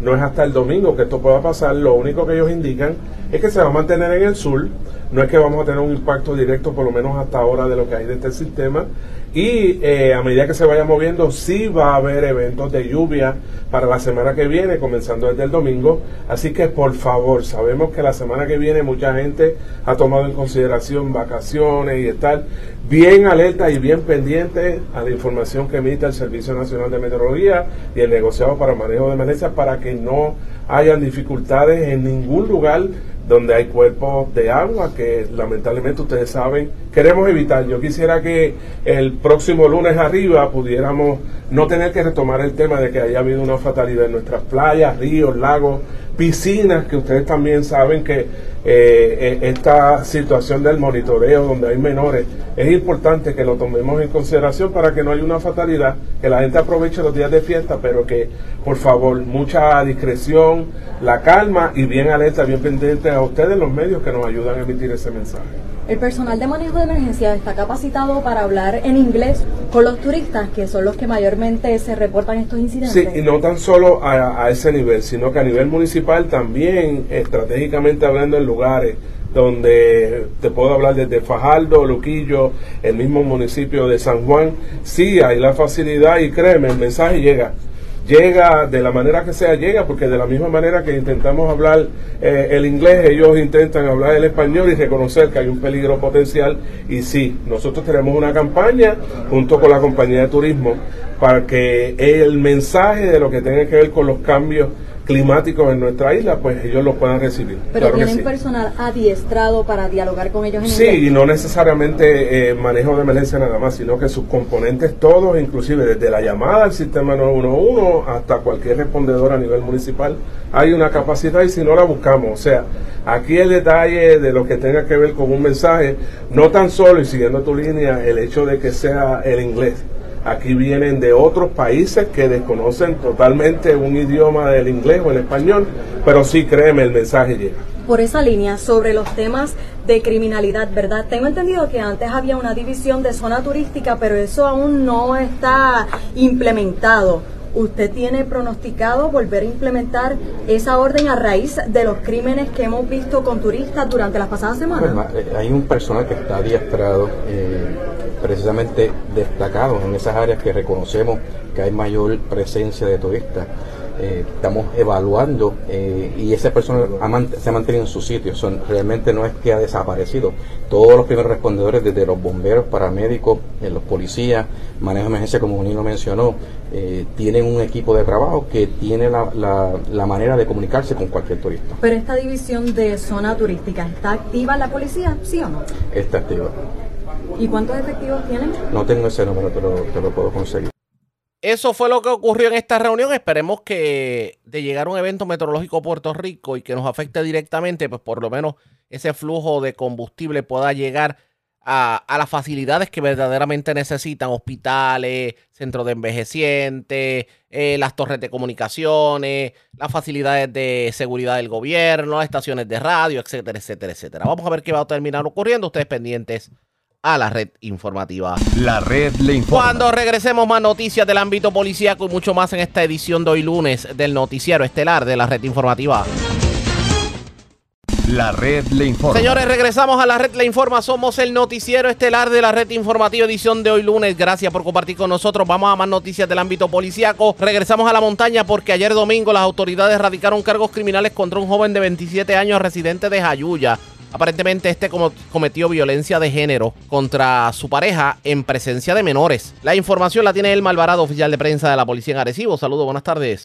Sí, buenas tardes. Agentes adscritos a la División de Violencia de, Violencia de Género y Asuntos Juveniles del Cuerpo de Investigaciones Criminales de Utuado llevó a cabo una investigación que culminó con la erradicación de cargos por maltrato agravado cuando se cometiera en presencia de menores. Esto de la Ley 54 por parte de la Fiscalía contra Carlos Fernández Reyes, de 27 años, residente de Jayuya. De acuerdo a la investigación, para la fecha del 21 de en horas de la noche, en Jayuya, el imputado alegadamente agredió y rompió el teléfono celular a su pareja a la perjudicada, esta en presencia de menores. El caso se consultó con la fiscal Mayra Morales Antomoretri quien instruyó la erradicación del cargo antes mencionado. La prueba fue presentada ante la juez Huelda Rivera del Tribunal de Utuado, quien luego de escuchar la prueba encontró causa para arresto y le señaló una fianza de 25 mil, la cual fue diferida a través del programa de servicio con antelación al juicio, hasta la vista preliminar pautada para el 5 de septiembre. Investigó el agente José Reyes Quiñones, adscrito a la División de Violencia Doméstica. Eso es todo lo que tenemos por el momento. Que tengan todos buenas tardes. Y buenas tardes para usted también. Gracias, era Elmo Alvarado, oficial de prensa de la policía en Arecibo del Norte. Vamos a la zona este de Puerto Rico. Otra persona murió en un accidente de tránsito ocurrido esta vez en el área de las piedras. Aparentemente esta persona chocó con un objeto fijo cerca a la salida de los cines. También tres personas resultaron heridas de bala, un hecho ocurrido en un sector de Yabucoa. Y la información la tiene Francisco Colón, oficial de prensa de la policía en Humacao. Saludos, buenas tardes. Buenas tardes, Ariaga, y buenas tardes a todos los que escucha. Información tenemos. Mira, un accidente de auto con objeto fijo de carácter fatal se reportó a través de una llamada telefónica al sistema de emergencia 911 en horas de la madrugada ayer domingo en la carretera PR30, kilómetro 19.9, en dirección de las piedras hacia Junco, luego de la salida hacia los cines en jurisdicción de las piedras. Según la investigación realizada, mientras el conductor, identificado como José O. Morales Calderón, de 29 años, residente de Junco, del vehículo Toyota Corolla color gris del año 2020, transitaba por la referida vía en dirección de las piedras hacia Junco y al llegar al kilómetro 19.9, este lo hacía a una velocidad que no le permitió mantener el control y dominio del volante, impactando con la parte lateral frontal izquierda del auto, la valla de seguridad de metal, volcándose en la vía, saliendo expulsado y resultando con heridas de gravedad. Morales Calderón fue atendido por paramédicos en el lugar y transportado en ambulancia hacia el hospital Ryder de Humacao, donde el médico de turno certificó su muerte. El agente Fermín de Jesús, adscrito a la División de Patrullas de Carreteras de Humacao, del negociado de la Policía de Puerto Rico, supervisado por el sargento Ángel Bermúdez, en conjunto al fiscal Pedro Banca, se hicieron cargo de la investigación. En otro incidente, agentes adscritos al distrito de Yabucoa, del negociado de la Policía de Puerto Rico investigaron una querella donde tres hombres llegaron heridos de bala al Centro de Diagnóstico y Tratamiento en Yabucoa. Según la información preliminar, dos hombres llegaron heridos de bala en un vehículo privado a la referida institución hospitalaria en circunstancias que al momento se encuentran bajo investigación.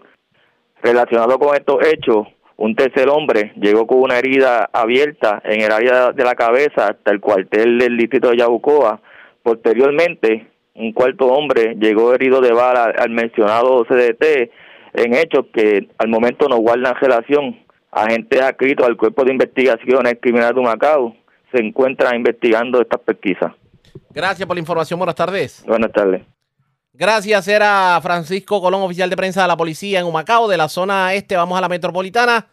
Las autoridades arrestaron ayer domingo a un hombre de 51 años residente de Bayamón. Aparentemente esta persona era buscada con, tenía una orden de arresto con una fianza de 2.500.000 dólares por eh, haber agredido con un machete a su expareja. Hecho ocurrido en una residencia de la urbanización Santa Juanita de Bayamón. Wanda Santana, oficial de prensa de la policía, con detalles. Saludos, buenas tardes. Buenas tardes para usted y para todos. ¿Qué información tenemos? Agentes del negociado de inteligencia y arrestos especiales de Bayamón diligenciaron una orden de arresto contra un hombre de 51 años residente en el mencionado municipio por violación a la ley de armas, violencia de género y al Código Penal de Puerto Rico por hechos ocurridos en horas de la mañana del pasado sábado en una residencia de la urbanización Santa Juanita en Bayamón. De acuerdo a la información, Quesada Arias llegó hasta la residencia de su expareja, la cual tiene una orden de protección vigente en contra de este, y le agredió con un machete en diferentes partes del cuerpo, ocasionándole heridas de carácter grave. La agente Xiomara Méndez, bajo la supervisión del sargento Carlos Rossi, ambos adscritos al negociado de inteligencia y arrestos especiales del negociado de la Policía de Puerto Rico, llevaron el arrestado ante la juez Brenda Salas, quien diligenció la orden de arresto con una fianza global de dos millones quinientos mil dólares siendo este ingresado en el complejo correccional luego de no prestar la fianza. La vista preliminar fue pautada para el 8 de agosto del 2023. Buenas tardes. Y buenas tardes para usted también. Gracias, era Wanda Santana, oficial de prensa de la policía en Bayamón, de la zona metropolitana. Vamos al sureste de Puerto Rico. Vivo de milagro se encuentra un joven de 19 años que fue herido de bala, un hecho ocurrido en la madrugada de hoy en el residencial Calimano en Guayama. Y es Yachira Velázquez, oficial de prensa de la policía en el sureste, quien nos trae detalles en vivo. Saludos, buenas tardes. Muy buenas tardes. Agentes del negociado de la Policía de Puerto Rico, adscrito al distrito de Guayama, investigaron en horas de la madrugada de hoy lunes un incidente de disparo en el residencial Fernando Calimanos en Guayama. Según la información preliminar, una llamada a través del sistema de emergencia 911 alertó a la policía sobre una situación de disparo. Al llegar los patrulleros al lugar encontraron varios vehículos con impactos de bala. Posteriormente, un hombre de 19 años llegó herido de bala al Hospital Menonita de Guayama, atendido por el médico de turno, diagnosticando que éste se encuentra en condición de cuidado debido a la gravedad de las heridas sufridas. La agente Sandra Cruz, adscrita al distrito de Guayama, realizó la investigación preliminar del caso y refirió el mismo al personal de División Agresiones del 6C de Guayama para que continúen con la investigación correspondiente. Gracias por la información. Buenas tardes. Buenas tardes. Gracias, era Yachira Velázquez, oficial de prensa de la policía en Guayama y del sureste. Vamos a la zona metropolitana. Un joven de 21 años murió en medio de una persecución eh, con la policía. Esto ocurrió en la zona de Carolina. Esta persona rebasó la luz roja. La policía trató de detenerlo, pero él se fue a la huida, pero comenzó a disparar contra los agentes y los agentes trataron de repeler la agresión. Aparentemente la persona resultó herida, murió en un centro asistencial. Liliana Echevarría, oficial de prensa de la policía en el cuartel general con detalles. Saludos, buenas tardes. Saludos, muy buenas tardes a todos. Al momento tenemos que agentes del negociado de la Policía de Puerto Rico, adscritos a la División de Patrullas de Carreteras de Carolina, realizaron una intervención con un conductor en la carretera 3 que ubica en la marginal de la tiendita Holson en Carolina, esto por rebasar una luz roja y conducir fuera de los límites de velocidad. Surge de la investigación tras los agentes ordenarle al conductor identificado como Jovan Luis Rivera Mendoza de 21 años detenerse, se percataron que éste tenía un arma sin licencia, por lo que le impartió instrucciones verbales. El individuo emprendió la marcha haciendo caso omiso a las órdenes y disparando. Los agentes repelieron la agresión. Rivera Mendoza se fue a la huida y se inició una persecución donde posteriormente se logró el arresto del mismo. En el momento que fue arrestado, los agentes se percataron que el conductor se encontraba herido y fue transportado a una institución hospitalaria donde posteriormente fallece. Dentro del vehículo se encontraron casquillos de bala y se ocupó el arma ilegal y sustancias controladas.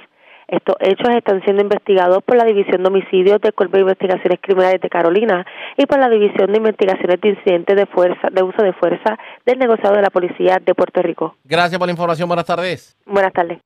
Gracias a Ariliana Echevarría, oficial de prensa de la policía en el cuartel general. Nos quedamos en la zona metropolitana porque varias personas fueron arrestadas y se ocuparon gran cantidad de armas de fuego en medio de una intervención en un negocio de la avenida Campo Rico en Río Piedra, específicamente en el Merengue Spot. La información la tiene José Catalán, oficial de prensa de la policía en el cuartel general. Saludos, buenas tardes. Saludos a Raga y saludos a los reales escucha. Eso es correcto. En horas de la madrugada de hoy, 24 de julio de 2023, agentes adscritos a la División de Arrestos e Inteligencia de la Superintendencia Auxiliar en Operaciones Especiales del área de San Juan y Bayamón, en unión a personal de la unidad motorizada del negociado de la Policía de Puerto Rico, realizaron una intervención en el negocio El Merengue ubicado en la avenida Campo Rico, jurisdicción de San Juan. En el lugar se realizó el arresto de tres hombres, los cuales pertenecen a la organización criminal 65 de Infantería Inc., Además, se informó durante la intervención, se logró ocupar una decena de armas de fuego. La mayoría de estas se encontraban alteradas para disparar automáticamente.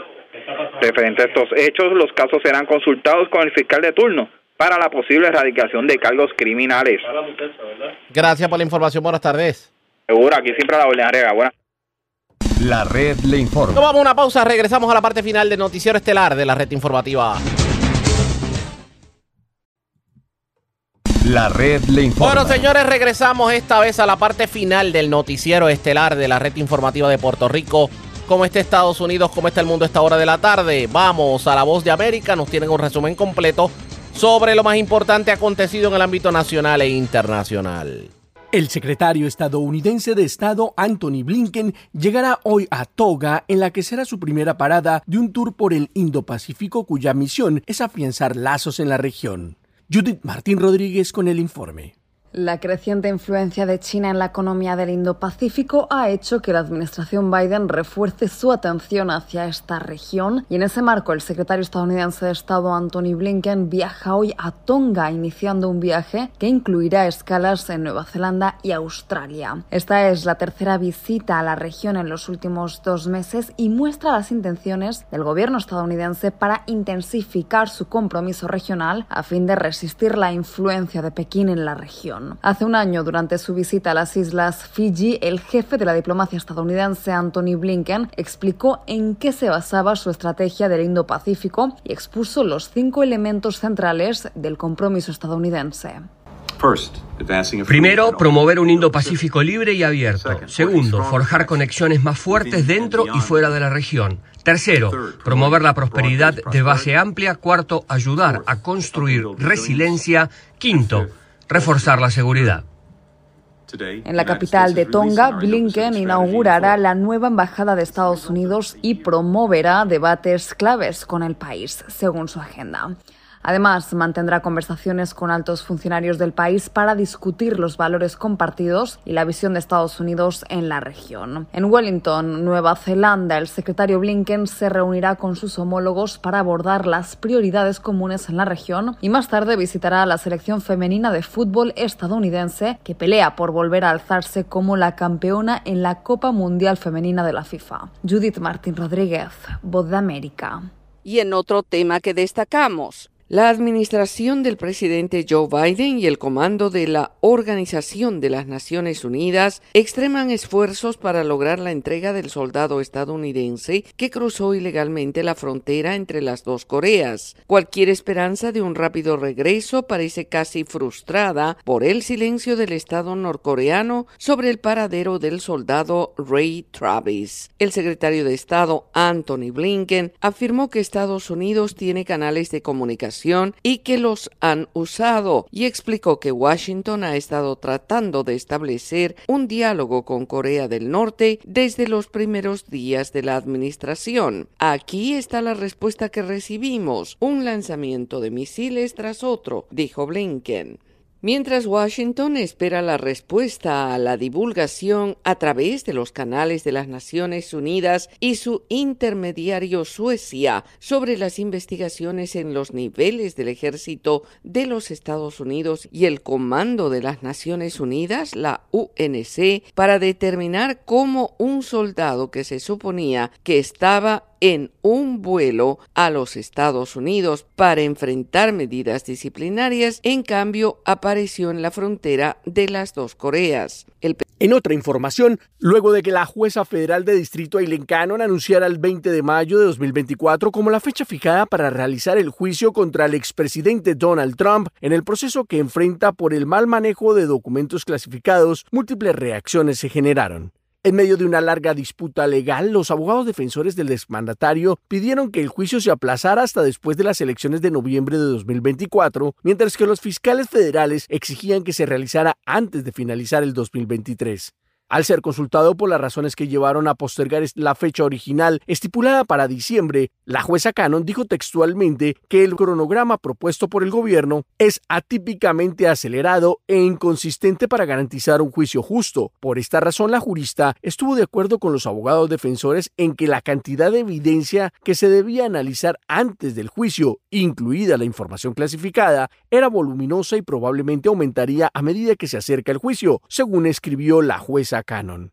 En una declaración en referencia al Departamento de Justicia, la campaña del expresidente Trump calificó la orden de la jueza Cannon como un gran revés para la cruzada del Departamento de Justicia de negarle al presidente Trump un proceso legal justo. El extenso cronograma permite que el presidente Trump y su equipo legal continúen luchando contra este engaño vacío, dijo un vocero oficial del ahora precandidato republicano a las elecciones presidenciales de 2024. El sicariato se ha apoderado de varias provincias de Ecuador y aunque las de la costa, como Esmeraldas y Manabí, son las que reportan entre 139 a 145 muertes por cada 100.000 habitantes, la violencia está en todo el país y esta vez cobró la vida de Agustín Intriago, alcalde de Manta, la ciudad con el segundo puerto más grande de Ecuador. El atentado ocurrió el domingo 23 de julio y María Beatriz Santos, directora de Seguridad Ciudadana en Manta, fue la encargada de informar sobre la tragedia. Manta, el Ecuador pierde al mejor alcalde del mundo,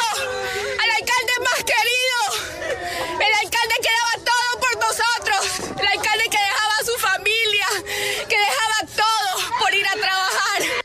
Testigos del asesinato hablaron de varios hombres que bajaron de una camioneta con fusiles y atentaron contra el alcalde Intriago. El coronel Alex Salgado, comandante de la subzona Manta de la Policía Nacional, mencionó algunos detalles de este hecho.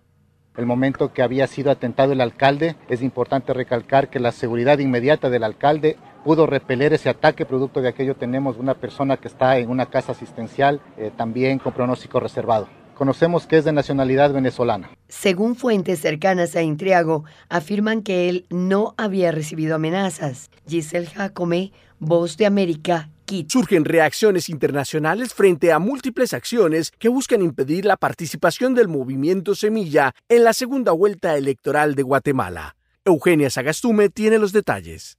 El panorama electoral en Guatemala se ve empañado por la investigación iniciada por la Fiscalía Especial contra la Impunidad del Ministerio Público contra el partido Movimiento Semilla, que pasó a segunda vuelta presidencial con el candidato Bernardo Arevalo, provocando un allanamiento en la sede de la organización política. Como era de esperar, fueron varias las reacciones, como el caso de la Comisión Interamericana de Derechos Humanos, CIDH, que manifestó su preocupación por lo que califica como injerencias en el proceso electoral y exigió al Estado de Guatemala asegurar el principio de separación de poderes y garantizar el derecho a la participación política. El candidato presidencial del movimiento Semilla, Bernardo Arevalo, indicó que son acciones legales para dejarlos fuera de la segunda vuelta.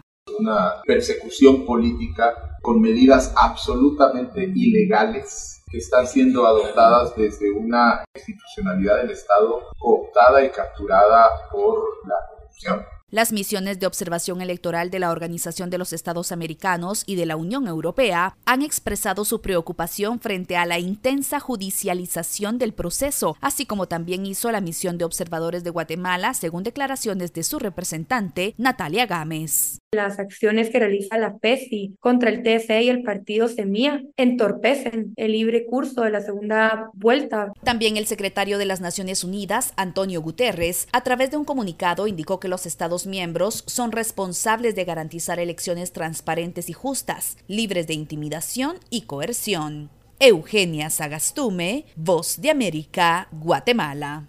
El Papa Francisco celebró la Jornada Mundial de los Abuelos y Adultos Mayores y exhortó a la sociedad a no relegarlos como descartes improductivos. Esta es una actualización de nuestra sala de redacción. En medio de una sociedad que avanza a pasos agigantados y que relega a los adultos mayores, el Santo Padre celebró la tercera Jornada Mundial de los Abuelos y de los Adultos Mayores y pidió un cambio en las relaciones entre los jóvenes y las personas de la tercera edad para evitar que sean descartados de la agenda de prioridades de la familia y de los gobiernos. La tercera Jornada Mundial de los Abuelos tiene como lema Su misericordia se extiende de generación en generación y fue encabezada por el sumo pontífice durante una misa realizada en la Basílica de San Pedro y que contó con más de seis mil asistentes, entre ellos muchos ancianos italianos, adultos mayores que viven en residencias y abuelitos comprometidos con la vida parroquial. El Santo Padre reflexionó sobre este tema.